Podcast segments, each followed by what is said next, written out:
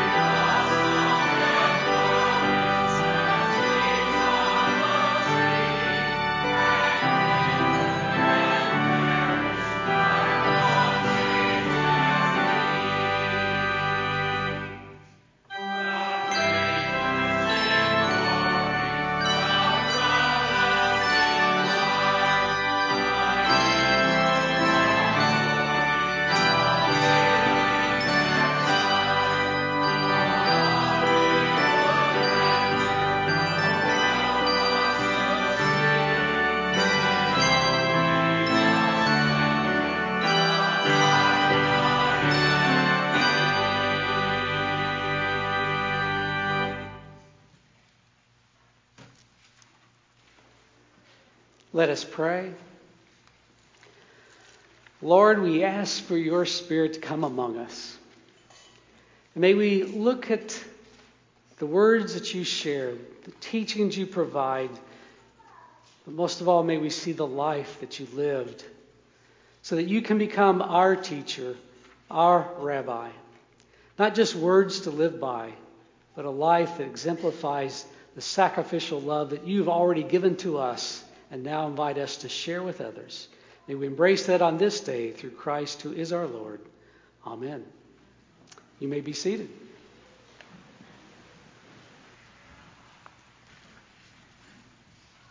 Hi, we are Pastor Jill and Xavier. This week's gospel reading comes from the Gospel of John, chapter 13, verses 13 through 17. You call me teacher and Lord, and you speak correctly because I am. If I, your Lord and teacher, have washed your feet, you too must wash each other's feet. I have given you an example. Just as I have done, you also must do. I assure you, servants aren't greater than their master, nor are those who are sent greater than the one who sent them. Since you know these things, you will be happy if you do them. Ready?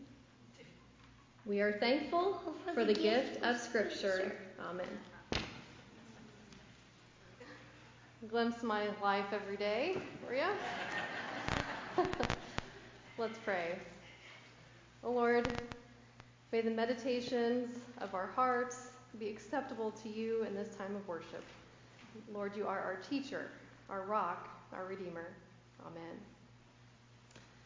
Well, as you know, we are in our series about freeing Jesus, what that means for each of us, and rediscovering him as friend, teacher, savior, Lord, way, and presence. So this morning we're going to be talking about teacher. What does that mean? How do we live that out in our faith?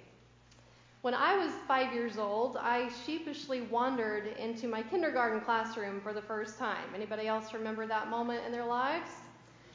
Like many of us, starting kindergarten, I was scared, unsure, and uncertain.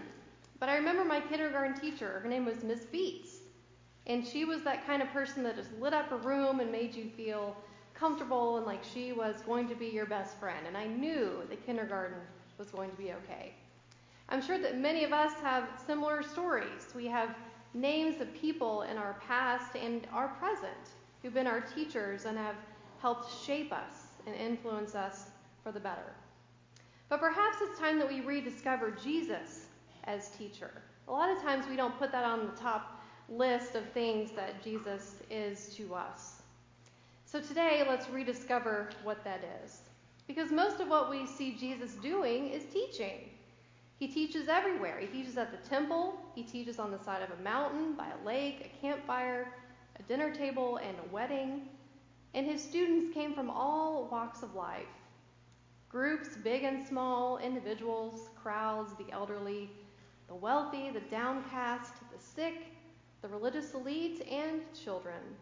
Jesus lived and died as a Jewish rabbi.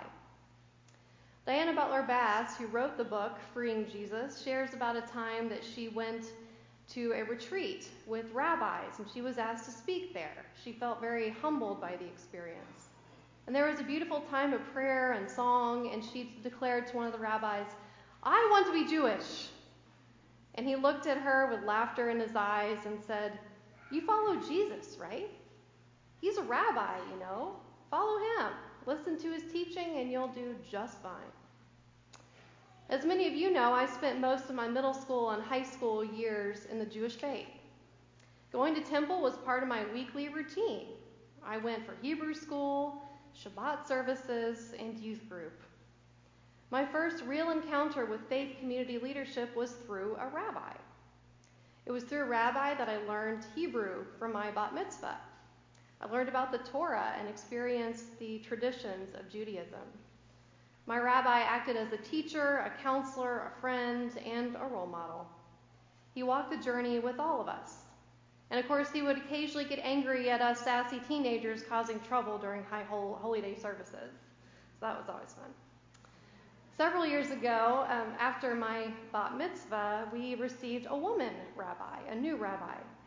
I was really excited because she was a reminder to all of us in the community about equality, a fresh perspective, and a need for a role model for the women in our synagogue. She was the reason that I had an interest in faith community leadership, and I stand before you today. So now, as a Christian and a pastor, I identify in a special way with Jesus as my rabbi, and I hope the same for each of you today. So, what was a rabbi actually in the time of Jesus? He was a Jewish rabbi with Jewish disciples, as Jesus was. Most Jewish boys around the age of five or six begin to learn Torah, which are the first five books of our Bible. It was expected that these young boys would have memorized that entire Torah by the age of five. Can you imagine doing that? And at this point, the children, some would no longer go to school because they would learn the family trade, and that was the end of their formal education. But by age 14 or 15, the best of the best of that group was expected to have memorized all of the Hebrew scriptures, those who stuck with it. And the next level after that was called Beit Midrash, and that was the best of the best of the best. And then those students would apply to be disciples of a rabbi. And they would shop around for the best rabbi that would suit what they wanted to learn. Now, different rabbis had different understandings of Torah and the Jewish faith, and this was called the rabbi's yoke. So, if you as a student wanted to follow a rabbi, you were expected to take that rabbi's yoke upon you. So, in an interview with a rabbi, a student would be asked questions about Torah, about oral tradition, and this rabbi would ask, Can this kid do what I do? Does he have what it takes? If the answer was yes, then the rabbi would say, Come and follow me. Does this sound familiar yet? The student then devoted his entire life to be like the rabbi. And rabbis and their disciples went everywhere. You can imagine the, the dirt and the dust of the roads of the time. So a saying or a blessing developed, and it was this May you be covered in the dust of your rabbi. Now, most rabbis would begin their teaching around the age of 30, and Jesus, at the age of 30, began his time of teaching. But instead of calling those best of the best of the best, as Jewish tradition called for, he comes across, for example, Peter and Andrew, who are fishermen, and he says, Come, follow me. Just knowing that they're fishermen tells us that they were not following anyone else. They were part of the family business. Perhaps they didn't make the cut the first time around. But here is this new and mysterious Rabbi Jesus who says, Come and follow me. Do what I do. As speaker and author Rob Bell says, Jesus calls the JV team to be his disciples, and they change the course of human history. So here's what this teaches me about Jesus as our rabbi that he believes in us. We always talk about, worry about, question, or our belief in God. But God, through Jesus, believes in us. Jesus leaves it all in the hands of these disciples and has faith that they will do what he does, that they will go and make more disciples and will be like him. I don't know about you, but the very best teachers I know believe in their students. I struggled with math throughout my all my school years. I was terrible at it. There's a reason I went into theology. I don't think I would have gotten through math if not for some key teachers that helped me through. I had one in particular that struggled right along with me. If I had a bad grade on a quiz or couldn't answer a question in class, she would spend time believing in me, and that made a difference between success and failure. And while I was never great at math and still don't like it, the fact that I had someone who I trusted and respected, but who also believed in me, made that difference. So Jesus is our rabbi because he calls you and me, despite our flaws, despite not always being the best of the best, despite our ragamuffin status, and our failures.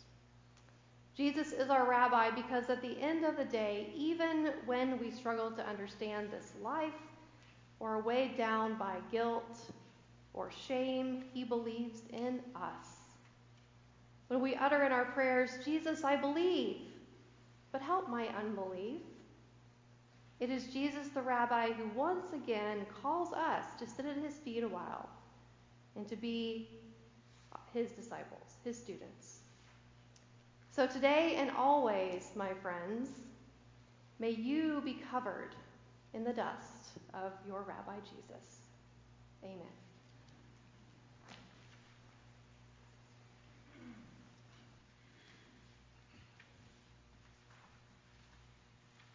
This time, if you have children for the uh, Noblesville First Kids programming, please feel free to leave at this time.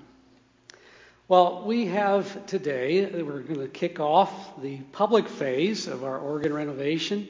And we have Dave Meets here, who's the resident expert on this organ. If you got any questions, I had some questions asked after first was like, go talk to Dave. Go talk to Dave. So, uh, Dave, would you please explain what? Tell us about the private phase that was done of the campaign already.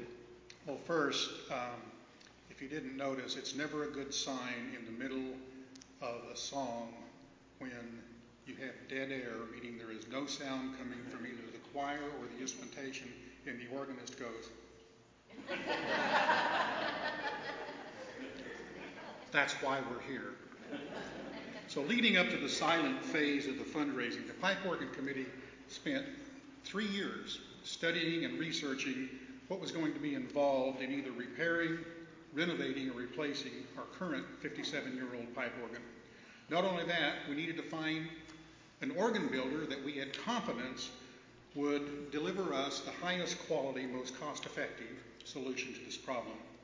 Having chosen Reynolds Associates out of Marion, Indiana, out of the six other pipe, and, pipe organ builders that we interviewed from all the way across the United States, from New York to the Midwest, Uh, we were allowed to make our presentation, our findings to the church board. We were challenged at that time, this was the end of June, to raise half of the purchase price of the organ, which is approximately $283,000, that's half price, by July 1st, that's 30 days. Thus, the silent phase of the fundraising was launched. The silent phase is a common technique in capital fundraising where you need to gauge the donor base's interest and financial support for the project. Well, we were successful in the silent phase to achieve the required amount to be able to sign the contract, which essentially launched the public phase. So that's why we're here. To date, we've raised approximately $352,000 with donations ranging from under 500 to well over $50,000.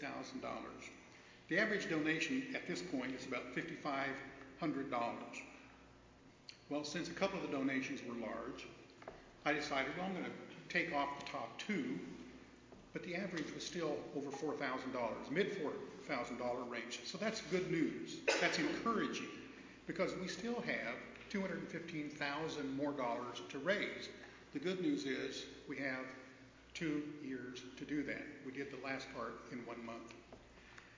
We need our congregation, all of you, to continue to be generous, as generous as possible, uh, so that we can meet this goal and make this a reality. Remembering that your pledge can be spread over the next two to three years and can be paid weekly, monthly, quarterly, or in lump sum whichever you choose. So, what's this public phase going to look like for people out in pews? Well, the next phase of, uh, of the fundraising campaign will involve our very, very best effort to raise or pledge the remaining $215,000. That's a pretty simple goal. Hopefully, though, sooner rather than later. Uh, so I'll be praying that we have the money pledged or donated by mid 2022. Keeping in mind, you can still, if you pledge, you can spread the payments over 2023. What you'll also see during this part is um, increased information coming out of the Pipe Organ Committee.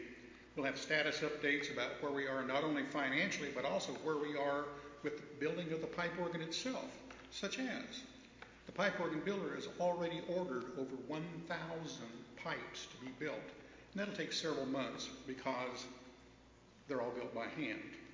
We'll have several mailings, such as the one that'll be arriving in your mailbox very soon. A series of short, informative videos, which we'll show here um, periodically, and they'll also be available on the web- website. There is also a page on the church website where you can track the progress of the campaign, view the videos, and make a donation or pledge. We'll provide updates in worship services, in publications such as One on One, and on the website. This phase of the campaign essentially will continue until all the funds have been raised. We're hoping that that can be accomplished, at least in pledges, in the next few months to the mid of 2022, with actual pledge payments being made throughout uh, the rest of the time through 2023. So when this is all done, what will we have to show for it? Hopefully, an organ that won't stop in the middle of a song. so, we'll have a, a new three manual, that's three keyboard, 33 rank pipe organ with over 2,000 pipes, some of which will be exposed on the front wall on either side of the cross. It's beautiful. I've seen the artist's rendition. And we'll be handing out a brochure at the end of the service, and there are pictures of that in there. Uh, the, new, the new pipe organ will also be much more versatile designed for leading congregational singing, organ recitals, and accompanying choir and soloists. It will strengthen our worship services immensely and our connection with the community in the way of providing for weddings, funerals, organ recitals, and choir concerts. The investment should last well over 100 years. That's really good news, and that is, of course, if it's well maintained. Any final thoughts? I know I shouldn't ask that. As a matter of fact, yes. so during the silent phase of the fundraising, each of us in the committee and others prayed in our own way and in our own voices.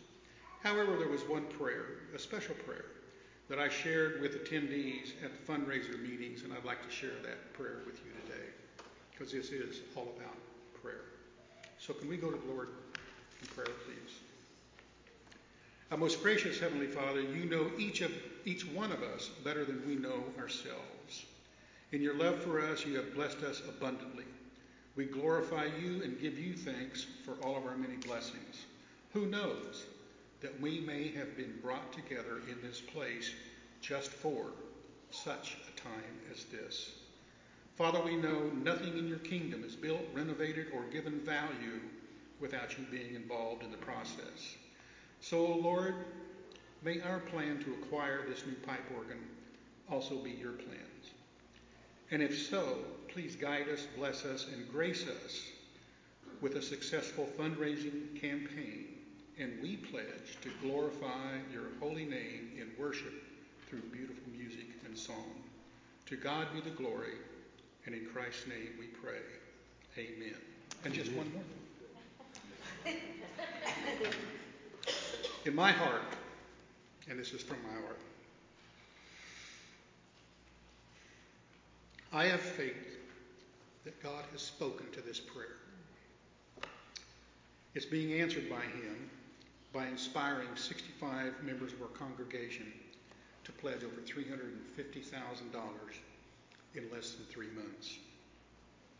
My prayer throughout the rest of the campaign will not change because we still have $215,000 to go. Let's all do our very best that we can to keep this level of pledges and donations coming. With God, nothing is poss- impossible. And our logo is The Pipes Are Calling. and we are pulling out all the stops for this organ renovation. Thank you all for your support.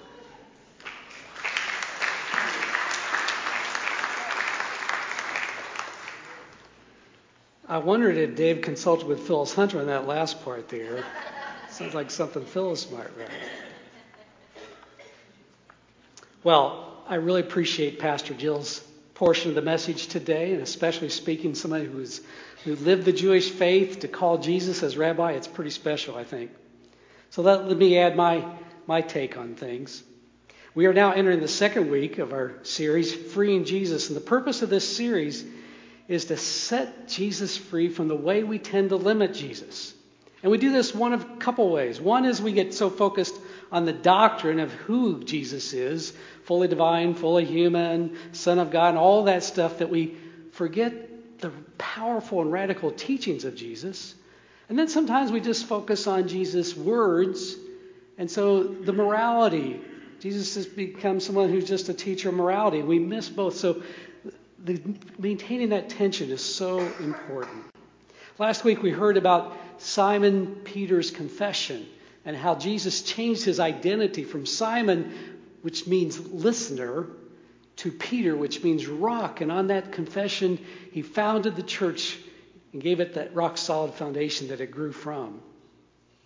Last week we talked about Jesus as our friend.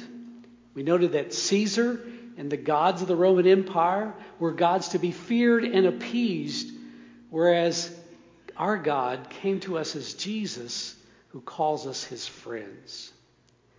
Today we're going to talk about Jesus as teacher. So I want you to stop and think who in your life has taught you great life lessons? When you thought of somebody, just go ahead and raise your hand. And if you're watching at home, go ahead and throw it in the comments section on your Facebook. Just raise your hand. When you thought of one person, you probably have several, so you don't have to get the person, but just raise your hand a little bit. Yeah, and it may be a school teacher, it may not.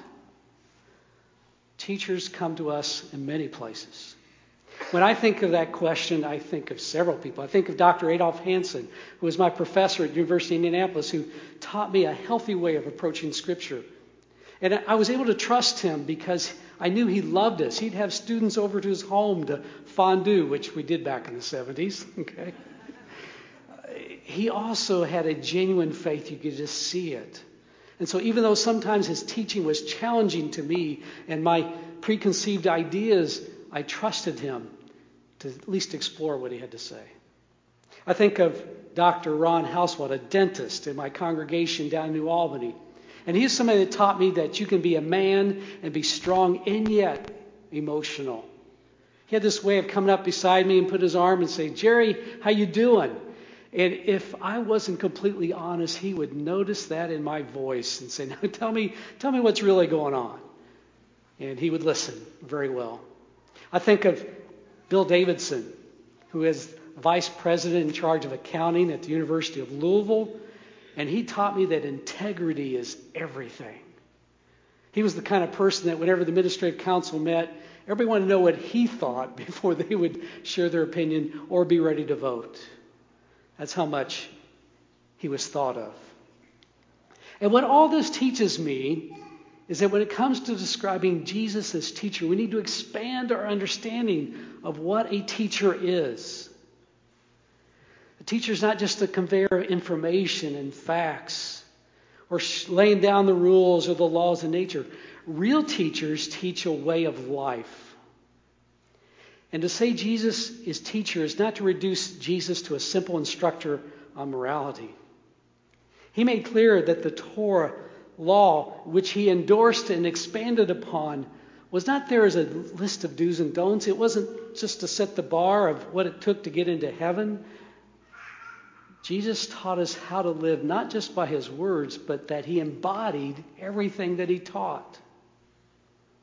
If we fully grasp Jesus as teacher, then Jesus' words cannot be reduced to a simple moral and put aside. He fully engaged us.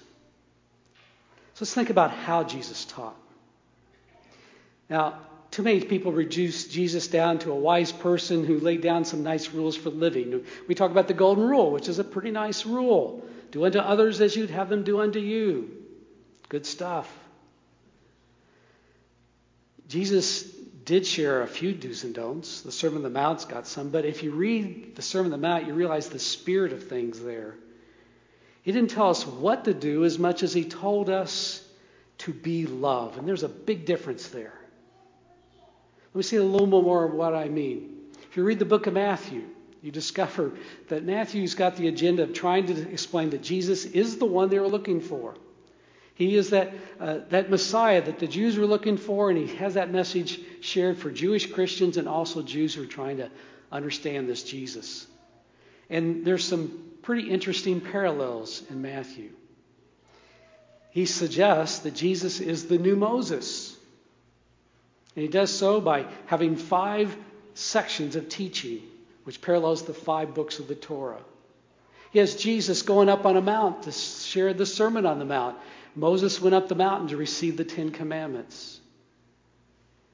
In both cases, their births were challenged by an evil king trying to kill them. And the parallels go on and on to the point that sometimes people make the mistake of suggesting that Jesus came to replace Moses, but that is not what Matthew's trying to say. Especially, that's not what Jesus is trying to say, because take note of what he says in Matthew 5:17. He didn't come to do away with the law, to, to fulfill the law. And this is so important. If you're going to understand Jesus as teacher, you've got to get this. Jesus was a teacher within a tradition and in a community in which one argues with the text.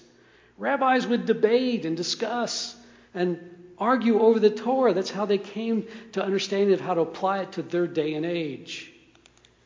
And Jesus was offering his interpretation of the law as a rabbi of his time and within the historical experiences of his time. So when you check out the Sermon on the Mount, you hear Jesus saying, You have heard it was said, but I say to you, he's not replacing, he's expanding upon the Torah law. He's taken the Torah law to a new level. He reimagines and expands, inviting an alternative and often innovative reading of the Jewish text. So Jesus' teaching is not some fixed endeavor where you just find what it means to be faithful and that behavior never changes. It means applying the law of love to the ever changing circumstances of life. It is a living document. Jesus' words are to be heard and reheard and re understood and wrestled with every day and every generation. I mean, remember what the answer that was given to the legal expert wanted to know what's the greatest commandment? And Jesus summed it up pretty well. You're to love the Lord your God with all your heart, with all your being, with all your mind. This is the first and greatest commandment. And the second is like it. You must love your neighbor as yourself. All the law and prophets depend upon these two commands. So even if Jesus was the Son of God, Jesus himself didn't want his teachings to be static words that sometimes get used to harm others. When Jesus taught about divorce, he said, if you divorce, if anyone divorces his wife and marries another, he commits adultery. He wasn't trying to lay down a law for every marriage breakup. He's applying the law of love to a situation which men could divorce women with a drop of a hat, oftentimes leaving women in desperate economic situations. I think Jesus would be incredibly upset with how sometimes his words are used against others to judge and even condemn others. I think the we see this most often with Jesus' words. It's probably the most abused words of Jesus' whole gospel. When he says, I am the way, the truth, and the life, no one comes to the Father but through me. These words get taken completely out of context. These words were shared to the disciples the night before Jesus was betrayed. They're about to lose their Lord and Master, their Rabbi. And he's trying to let them know that this way of the cross that I'm about to take is the way that you are called to live. And if you follow that sacrificial way, you'll find your way to God and you'll find your way to me. And instead, these words get used against whole nations because they happen to come from a different religion. The way Jesus wants us to approach his teachings is the same way we need to approach the Bible. It is not a static document, it is a living document, a book of books written by a people of faith for a people of faith to instill faith. Some have described the Bible as God's love letter to humankind, and that's a great way to approach it. So, Jesus is our friend. But Jesus is also our teacher. And let me let us all look to his life, the way he embodied those teachings, and live into that and constantly seek to apply and reapply those words to our lives and to the world that we live. Let's pray. Lord, we thank you for Jesus as our teacher, our rabbi.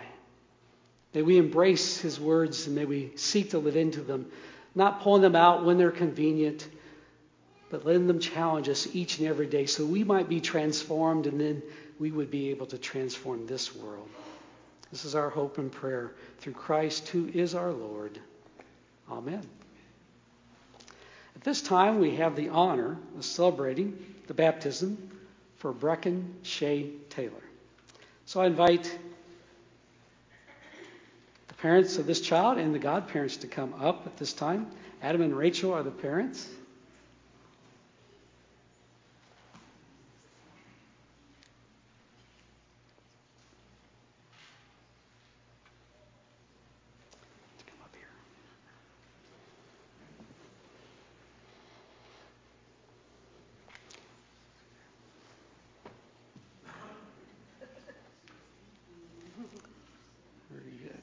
you can come over here. And stay tuned because there's a part for you to play too, so be looking for the screens on that. All right. Today, you have come to present your child for holy baptism. Baptism is a holy sacrament of the church given as part of our Lord's charge to there, go therefore and make disciples, baptizing him or her in the name of the Father and the Son and the Holy Spirit. It's a sacrament offered to infants and children in response to the Lord's statement, Let the little children come to me, for to such belongs the kingdom of God. So, Adam and Rachel, by presenting your child, you accept and proclaim your goal in the life as parents, separately and together, that your child would be raised in a home where Christ is worshiped and the Christian life is lived in word and deed. So, as part of the sacrament of baptism, I ask you these questions of faith, and you're invited to just join in as well. Do you, in presenting your child for holy baptism, confess your faith in our Lord and Savior Jesus Christ? If so, answer, I do. I do. Do you accept as your duty and privilege to live before your child a life that becomes the gospel? To exercise all godly care that she be brought up in the Christian faith and that she learns by your example the nature and pattern of living as a Christian disciple? If so, answer, I do. I do.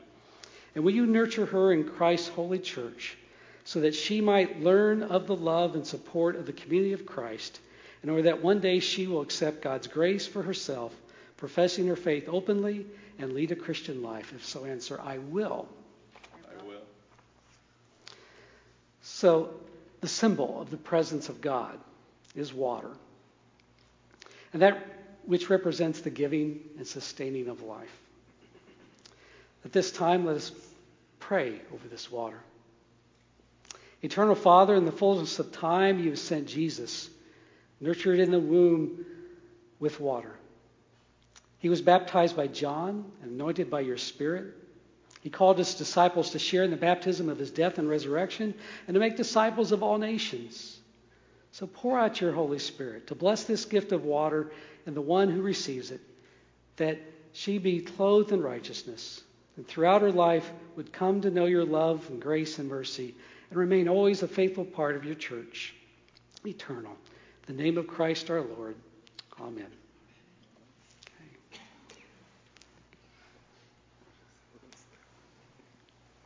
All right. Yeah.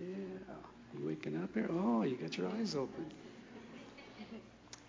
And I will ask you what name is given this child, and you answer with her first and middle name because she now takes on the name of Christ and becomes a part of the family of God. So, what do you name this child? Brecken Shay. Brecken Shay.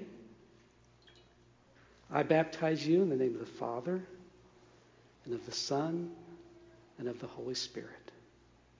Amen.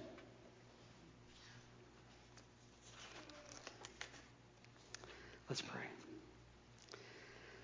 May the Holy Spirit work within you, Brecken Shay, that being born through water and the Spirit, you may be a faithful disciple of Jesus Christ.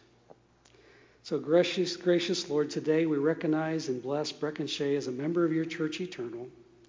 We are sincere in our offering of thanksgiving for her life and promise, and with the help of your grace to live each according to the promises this day. May we witness the abundance of your grace at work in her life and the lives of her parents, Rachel and Adam. This is her prayer. All Offer the name of Jesus of Nazareth, the Christ and Savior of the world. So, baptism is not just an act of a child's parents, it's an act of the community of faith, the body of Christ, the church. Today, you are the body of Christ in this place. You also represent the body of Christ in the world, and as such, on behalf of those who bear the name Christian. Would you respond to this question? Will you nurture one another in the Christian faith and life and include this child now before you in your care? Please join together in the congregational response. With God's help, we will so order our lives at the example of Christ that Brecken Shay, surrounded by steadfast love, may be established in the faith and confirmed and strengthened in the way that leads to life eternal.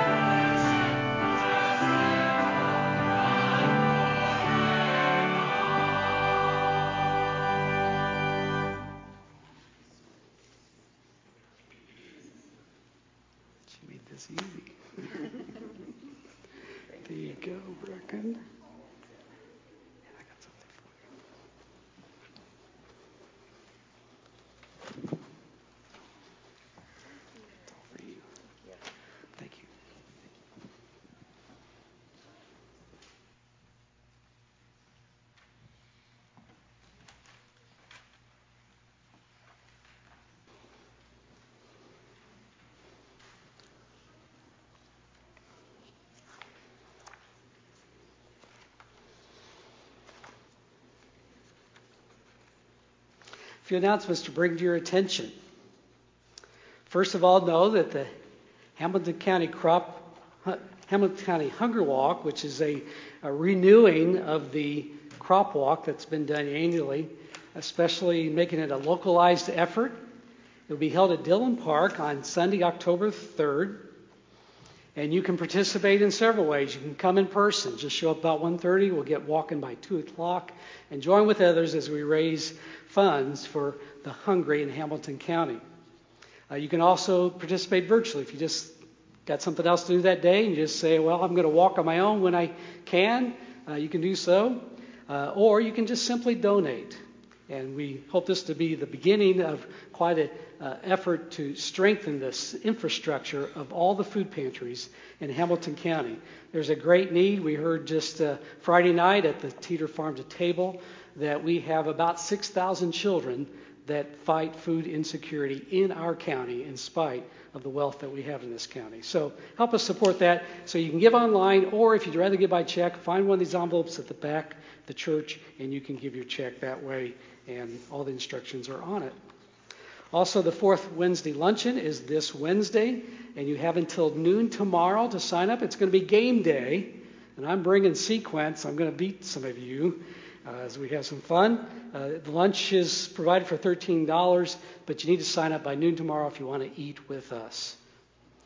And the Student Ministries Bonfire for all students grades 6 through 12 will be Sunday, September 26th from 7 to 8.30 at the Sexton's house. Please check the bulletin for all the details and information. And if you happen to be visiting today, please uh, be sure to see Bonnie Zickcraft and uh, use the connection card to share the best method of contact. We'd just be glad to make sure we welcome you well for being here today. And I invite you at this time to pull out the connection card. You'll find a place to register your attendance, best method of contact, and on the back we have prayer requests and also the best ways that you can serve and connect with our congregation. Right now we're focused on the rummage sale that's coming up, and also our youth need some items to carry on their football Friday nights after the home football games and also the regular youth meetings. So please respond as you can. Let us ask for God's blessing upon the offering and the service that will be offered up in God's name. Lord, we thank you for the honor and privilege of working to build your kingdom and your dreams on this earth. Help us to take them seriously. May we live authentically into Jesus' words that we find so radical and transforming. Take the gifts that we offer, multiply them, focus them, and take the time and gifts that we offer with the abilities that you've given to us through Christ, who is our Lord. Amen.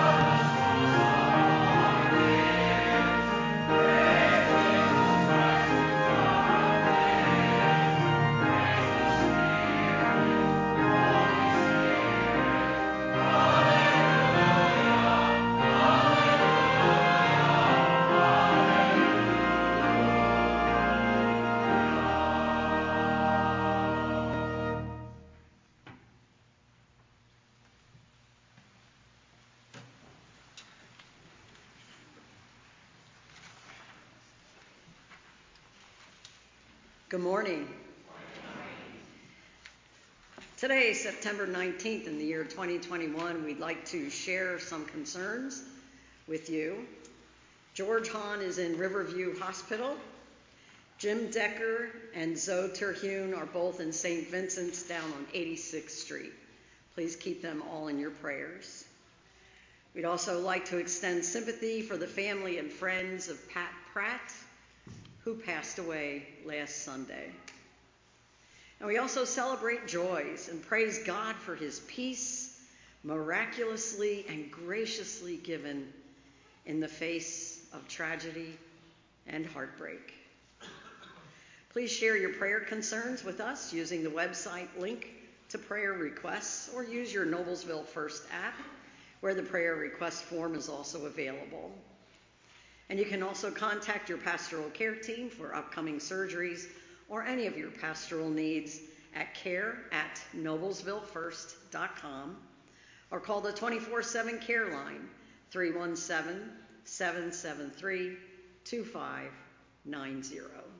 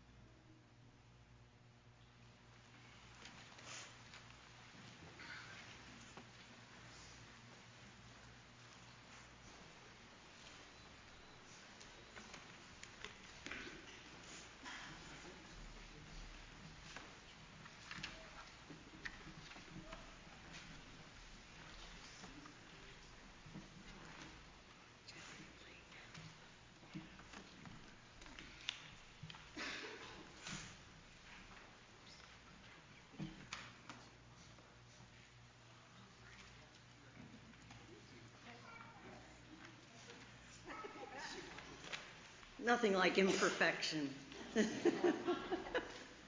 Please join me in the call to prayer this morning, which you can find on your mini bulletin or on the screens above my head. God of all people and places, we come to you in prayer, giving thanks that you are with us in all situations. You bring us strength and courage when we are anxious and afraid. You provide wisdom and direction when we face choices and challenges.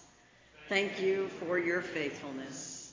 In this time of prayer, enlarge our love and sharpen our vision so that we may faithfully serve you and the world you love. Amen.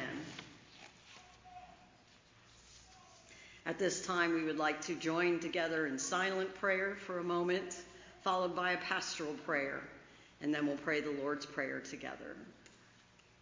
Let's pray together.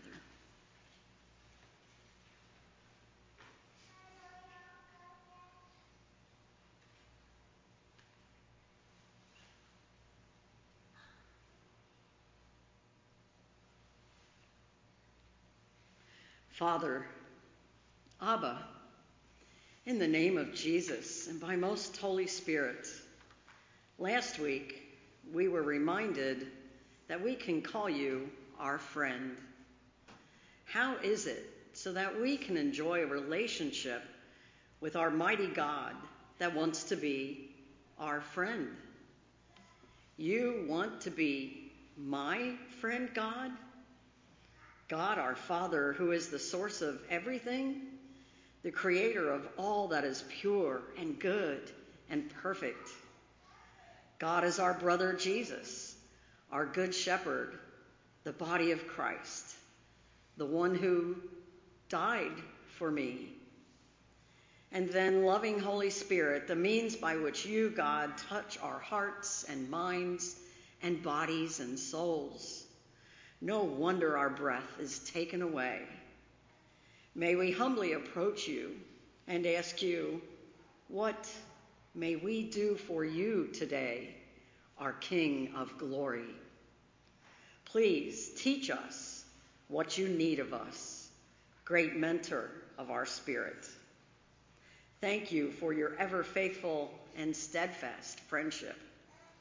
And Lord Jesus, Thank you for teaching us the prayer that you told us long ago that we say together now.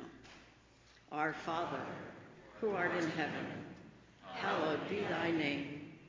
Thy kingdom come, and thy will be done, on earth as it is in heaven. Give us this day our daily bread, and forgive us our trespasses, as we forgive those who trespass against us and lead us not into temptation, but deliver us from evil. For thine is the kingdom, and the power, and the glory forever. Amen.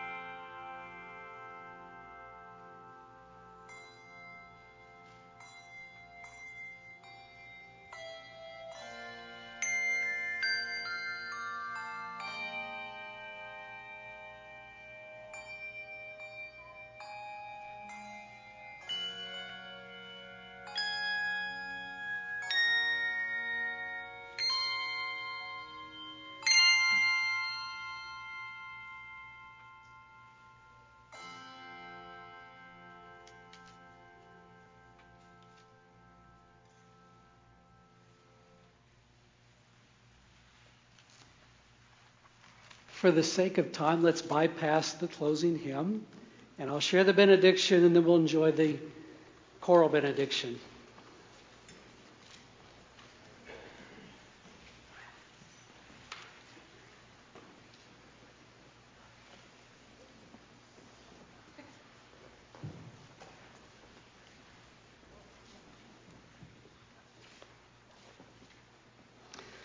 Let us go forth, declaring Jesus as our friend and as our teacher, our rabbi. And may the dust of that rabbi be on our clothes. Amen.